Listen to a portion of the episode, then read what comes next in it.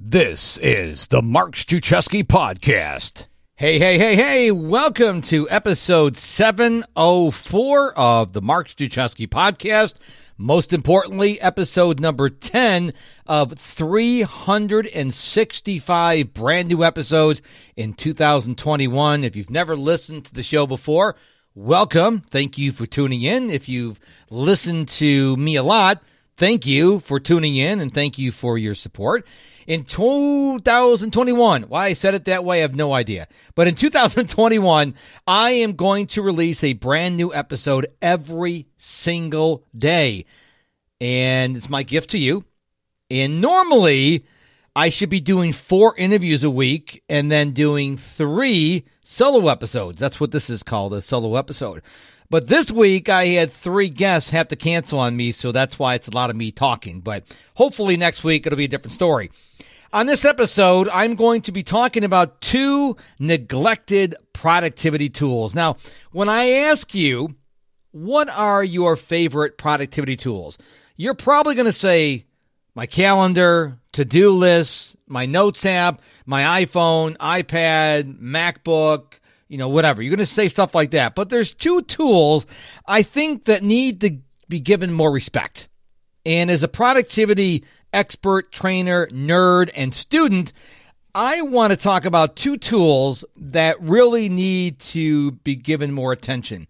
And you're going to know both these tools. These are not some hidden tools that you do a secret handshake and have had this, uh, uh, you know, what's that, uh, the movie with uh, Nicolas Cage, uh, National Secrets, National Treasure, whatever the movie was. This is, these, you have access to both these tools. And you, you probably think about them, but you probably don't use them nearly enough. So, number one, I want to talk about the timer on your phone or on your Apple Watch. Okay? Because we all like to go get these cool apps and they have these different functions and they do all these cool things, but there's something very special and my favorite word, simple about the timer. So we use the timer mainly as I talk to clients and people on social media. We use the timer when we're cooking something or we're preheating something or we're doing planks or we're running in place or whatever the case may be. And the timer can be used for so many other things. For example, one of the things I always tell my clients and anyone who will listen to me is when you're going to go on social media, you need to have a stopping point because social media is designed to keep you on there forever, or at least until you pass out because you're exhausted. But by using a timer, say I'm going to go on social media for 30 minutes, for 45 minutes, whatever the case may be, you set the timer on your phone for 45 minutes or however long you're going to go on there, not longer than 45 minutes, I would recommend. And then you just do your thing on social media. And when the timer goes off, you stop what you're doing and get off of social media. But most people do, they go, I'm just going to check in Facebook. I'm just going to check on Instagram. I'm going to check in on TikTok. Oh my gosh, it's been four hours because nothing was there to stop you. I know people who missed a meal. Maybe their their family's going to have supper or dinner, depending on what you call it in your part of the world, and they're just scrolling and watching and scrolling and watching, and you need to have something jolt you out of being on social media endlessly. So that's just one way you can use social media, or you can use your timer. Let's say you want to read for 60 minutes every day, and you're going to do it in two 30 minute chunks.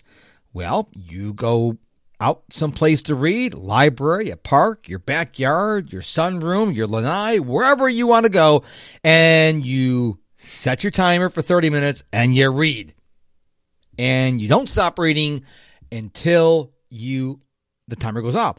Another thing you do, let's say you want to be a writer. Let's say one of your goals is to write a book. Well, you can do a word count or you can say I'm going to write for a certain amount of time and I'm going to sit in front of my computer with all other tabs closed, just going to have my word processor up, and I'm going to either sit here staring at the screen or I'm going to write for 30 minutes or for 60 minutes, however long you do it. So use the timer It wants, it's begging to be used. It's there saying, use me, please. I know I'm not fancy like a calendar app or a to do app or, you know, one of these other apps you have on your phone, but, you know, I love you, man. Give me some love. So start figuring out ways you can use the timer to help you be more productive. Thing number two, three words DND. Translation, do not disturb. Do not disturb. People say, oh, yeah, Mark, I use that when I'm driving, so my phone doesn't ring when I'm driving. Or I, I use it when I go to bed, so I don't get phone calls when I'm at bed. But have you thought about using DND other times during the day? And I don't mean just when you're on those endless Zoom calls. Again, let's go back to reading. If you want to read, use your timer. Say, I'm going to read for 30 minutes. Then put your do not disturb on for 30 minutes. Okay? So you won't get text messages, alerts, phone calls, any of that stuff when you don't want to be disturbed. Now, a lot of people say, well, I, I, mute my phone and I put it down, face down, so I don't see it. But you probably have vibration mode turned on. So when you get a text, when you get any kind of notification or a phone call, your phone's going to go bzzz and it's going to distract you. So what I want you to do, number one, before we leave that point, disable vibration mode on your phone. That's number one. Number two, I want you to start using DND whenever you don't want to be disturbed. Don't assume because you're writing at nine o'clock at night that your phone's not going to get a text message. Put it on Do Not Disturb. Now, I love Do Not Disturb so much that my phone actually goes on Do Not Disturb at 7:45 at night, and it doesn't come off until eight o'clock the next morning.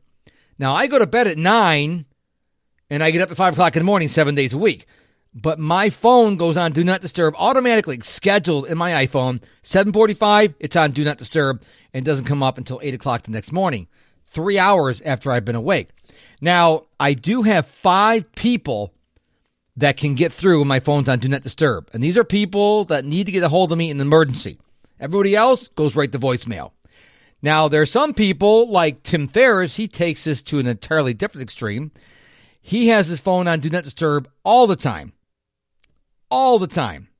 Either he has it on Do Not Disturb or he has an airplane mode. I don't know which. But I'm not saying that's right or wrong. I'm not saying the way I do it is right or wrong. I'm asking you to think about what are some ways you can use Do Not Disturb.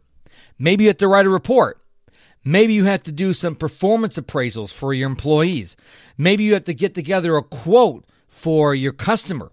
Maybe you have to get ready for a presentation. Don't just leave your phone there or just don't put your phone on mute.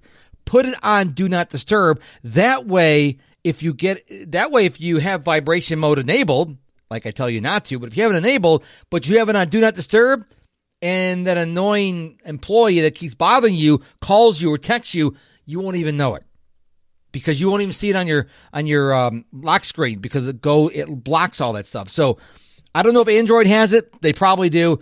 Use these two tools. They are two tools that are neglected. They're forgotten because they're not flashy. They're not cool. They don't have all kind of cool colors, but they are so effective in helping you be more productive. Number one, the timer, not just for preheating the oven or cooking the pizza or doing planks. Think about all the ways you can use the timer to help you be more productive. Maybe you use a Pomodoro technique. You set it for 25 minutes, and then you set it for five minutes, whatever works for you. And the second thing is do not disturb. Use these two very simple tools that are so neglected. I feel sorry for them that my heart, they tug at my heart that they're so powerful and yet they're neglected because I'm a fan of simplicity. And we live in a world where there's a badge of complexity. I want to make things as complex as possible. Well, if you've listened to me at all, you know I say complexity is the gateway to procrastination. Let me say that again in case you missed it. Complexity is the gateway to procrastination. Complexity is a killer of your productivity. And so I don't want you going looking for a fancy app that'll be a timer for you. I don't want you to go look for a fancy app that'll block everything on your phone. Just use Do Not Disturb. It's built in. Use the timer. It's built in. Keep things simple. In 2021, I see everyone going complexity. No, no, let's go the other way. Let's make things simple. Okay? Simple. Embrace simplicity. Now, before you go, I want to give you some free resources. before I do that, I want to invite you to please reach out to me. I want to hear from you. And I'm really serious about this.